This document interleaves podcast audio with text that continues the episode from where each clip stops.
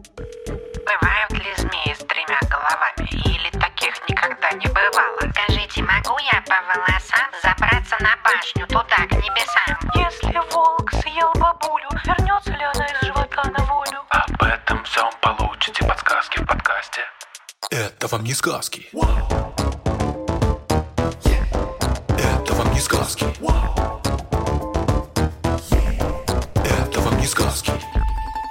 Всем привет, это подкаст «Это вам не сказки».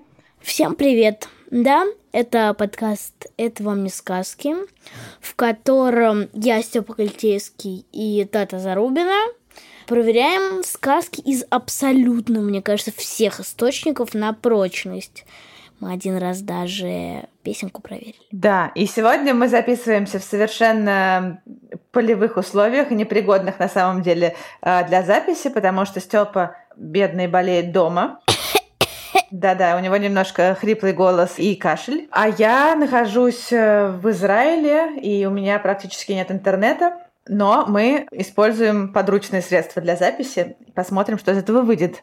Заранее благодарим и извиняемся перед Димой Гудничевым, которому придется все это расхлебывать. Помогите ему, сила небесная. Ну что, к делу, Степ. Какой же у нас сегодня вопрос? Сегодня у нас вопрос. Правда ли змеи могут гипнотизировать других животных, как Ка в Маугли?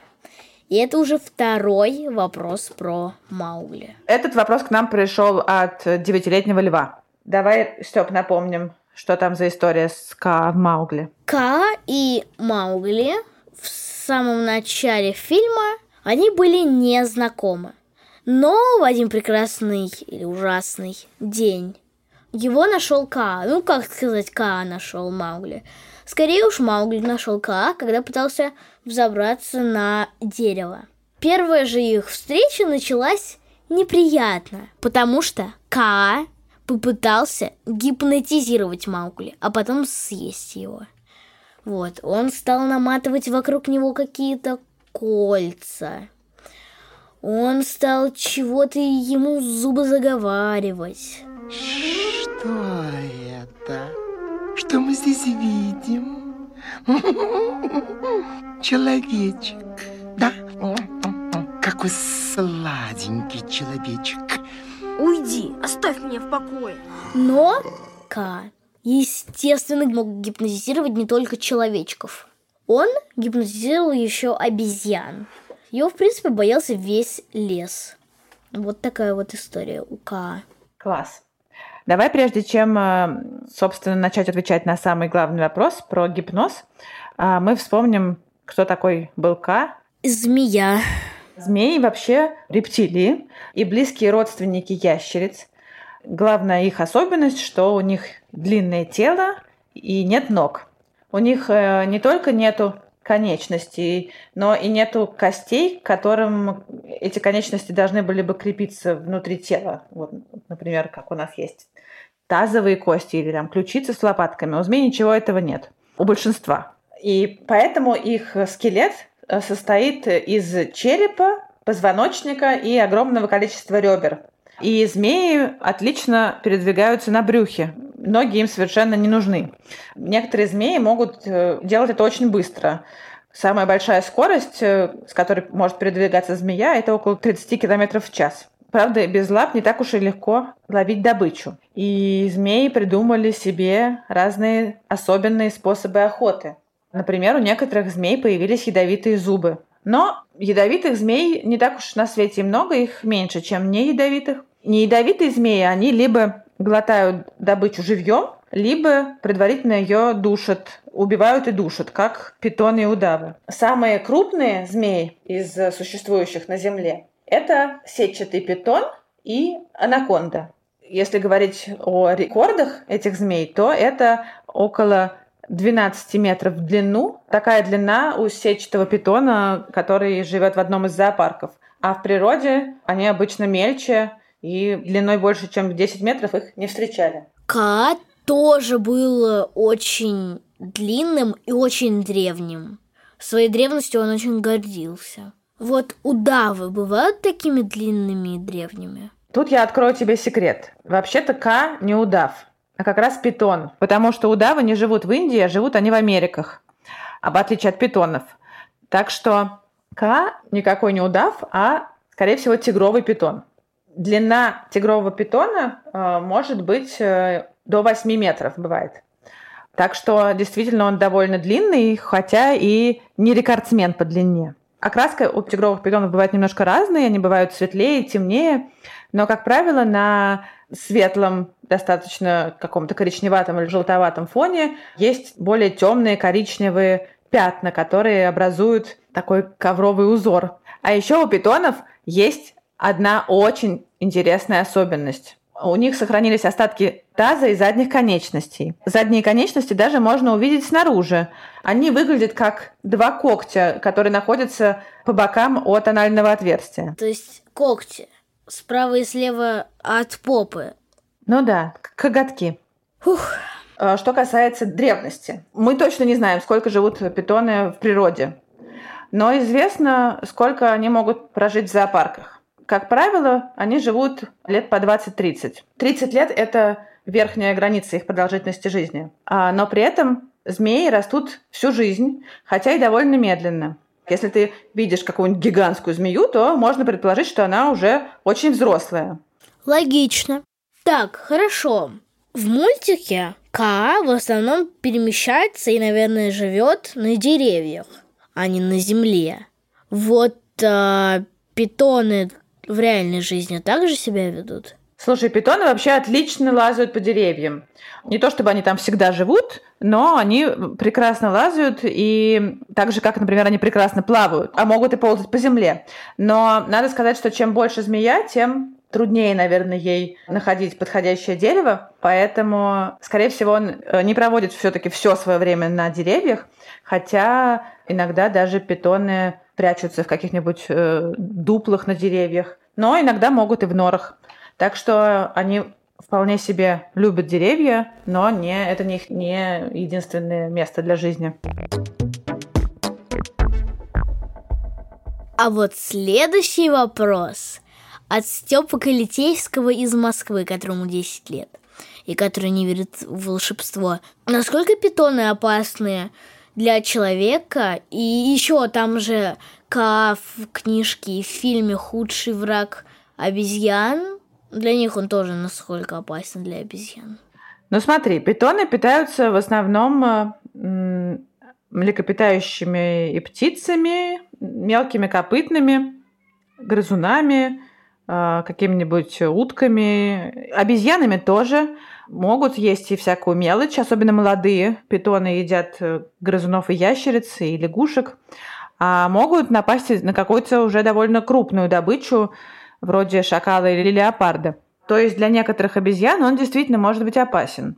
Да, иногда, когда действительно питону повезет, и он э, сможет проглотить какое-нибудь э, крупное животное, по нему это хорошо видно. Он раздувается, у него на теле появляется огромное утолщение, и он становится очень э, неповоротливым и беспомощным. А вот как у змей получается проглотить какую-либо прям очень крупную добычу. Они же максимум там вроде полметра толщиной. Как? Как? Как? Даже, наверное, меньше, да. Ты знаешь, у них есть для этого специальные хитрые приспособления.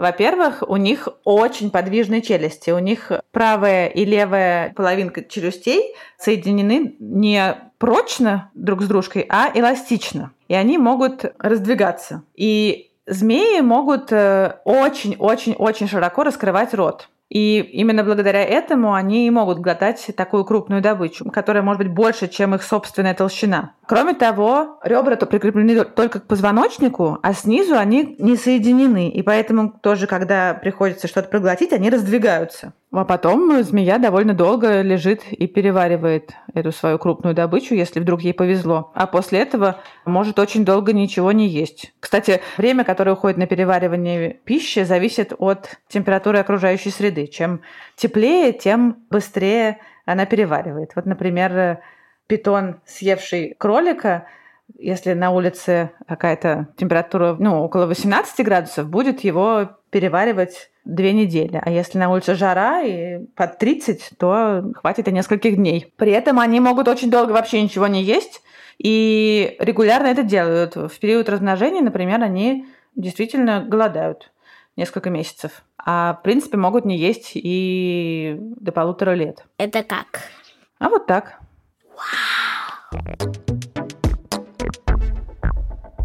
Еще интересно очень, мне кажется, как э, змеи находят своих жертв.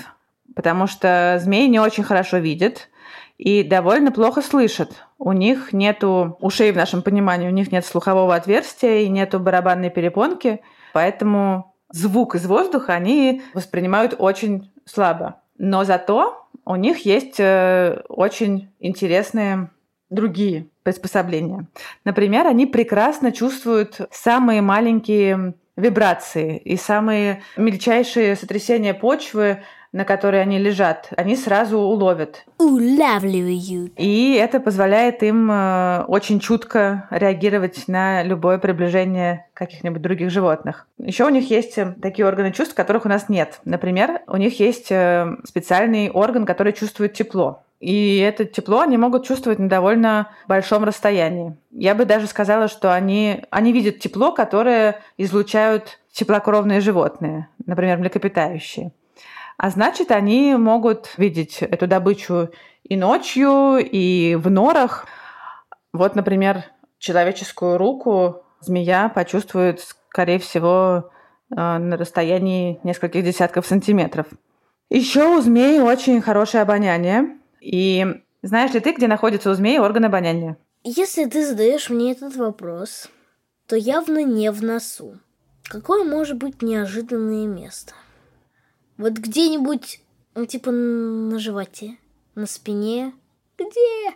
Место, конечно, неожиданное, но не такое неожиданное, как ты предполагал. Потому что орган обоняния находится у них во рту, на небе. Но помогает э, доставлять информацию в этот орган змеиный язык, который постоянно движется собирая вокруг себя частицы воздуха и почвы, и он приносит их к органу обоняния. И благодаря ему они могут обнаружить добычу или хищника совершенно прекрасно и днем, и ночью. И для этого не нужно никого видеть и слышать, а можно только учуять. Вот такие удивительные у них способности. Так, а, а вот ты рассказал мне про некоторых животных. А с человеком что? Давай расскажу про человека. Питоны вообще не очень агрессивные змеи.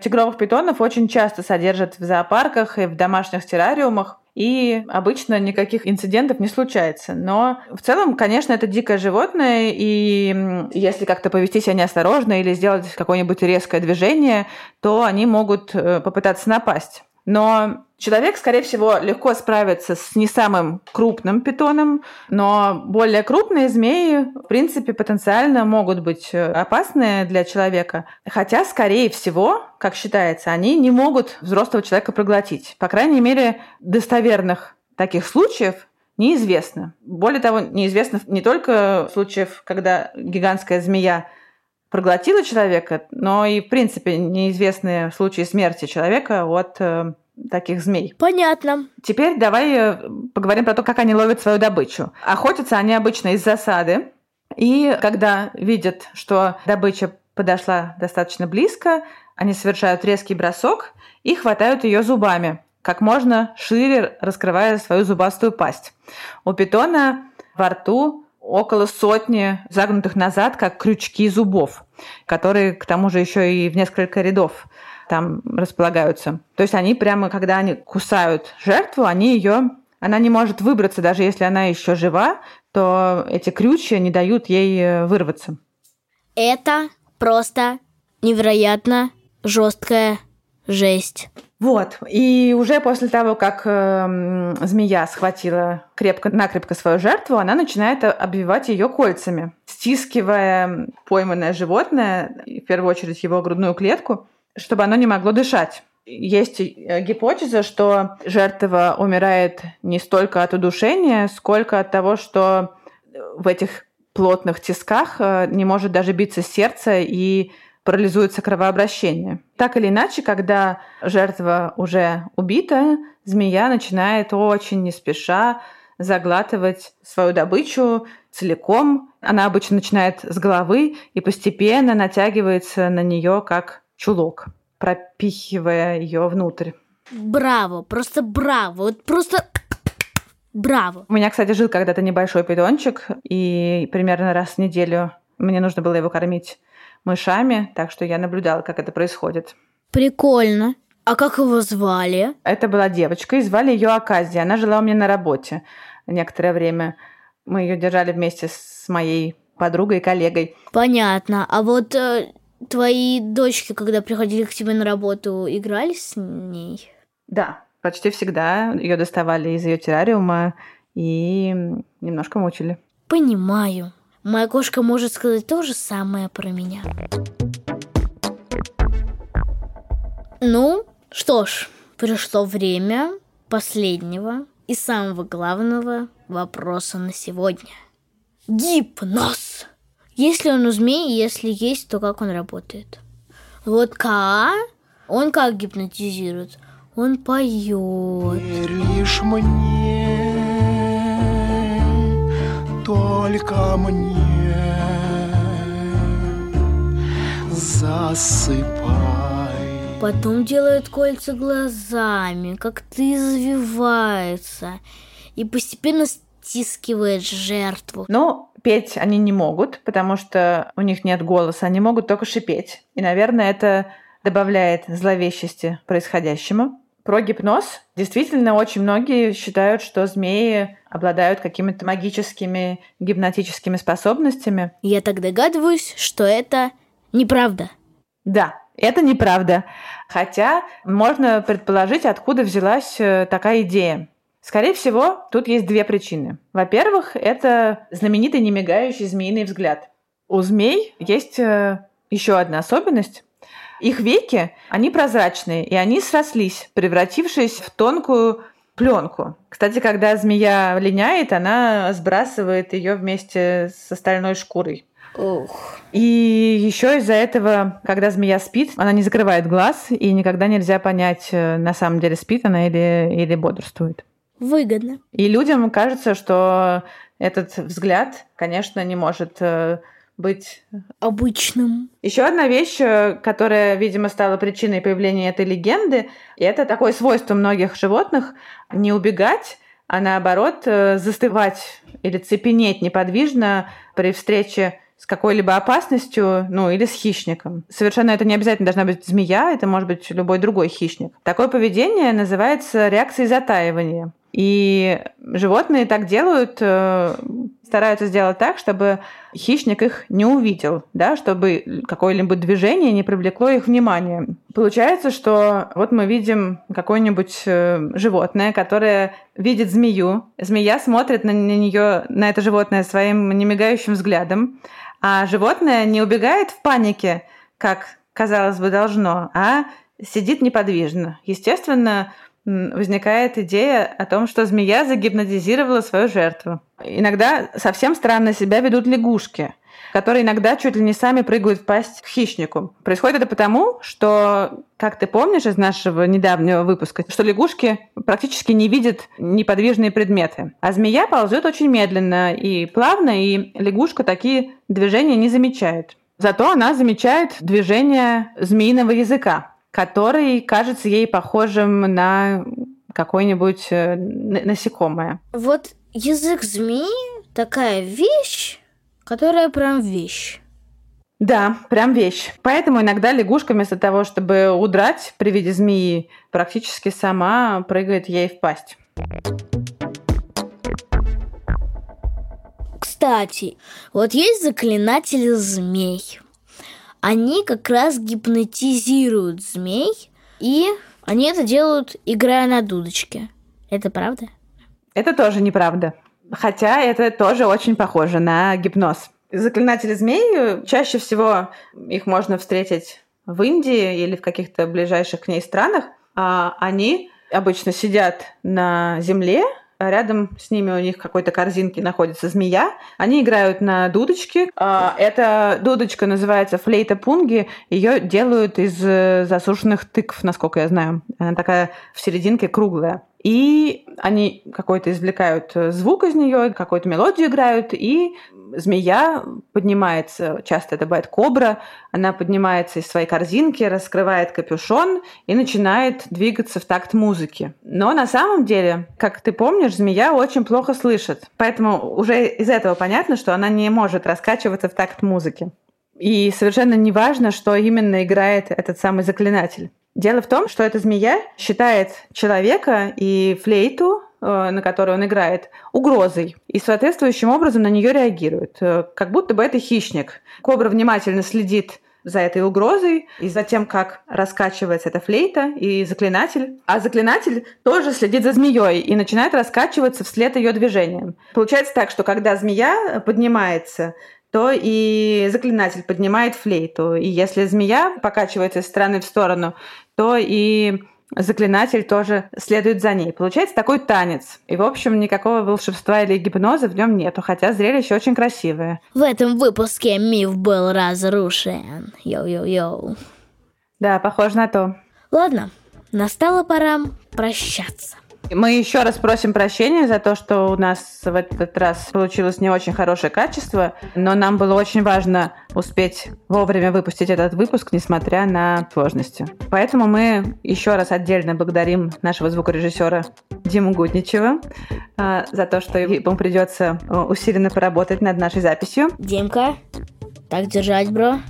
Мы благодарим а, редактора Асю Терехову, который тоже пришлось несладко. Еще мы благодарим расшифровщика Кирилла Гликмана, фактчекера Михаила Трунина и композитора Михаила Соробьянова, а также Тату. А также Степу. Всем чао, какао. Всем пока.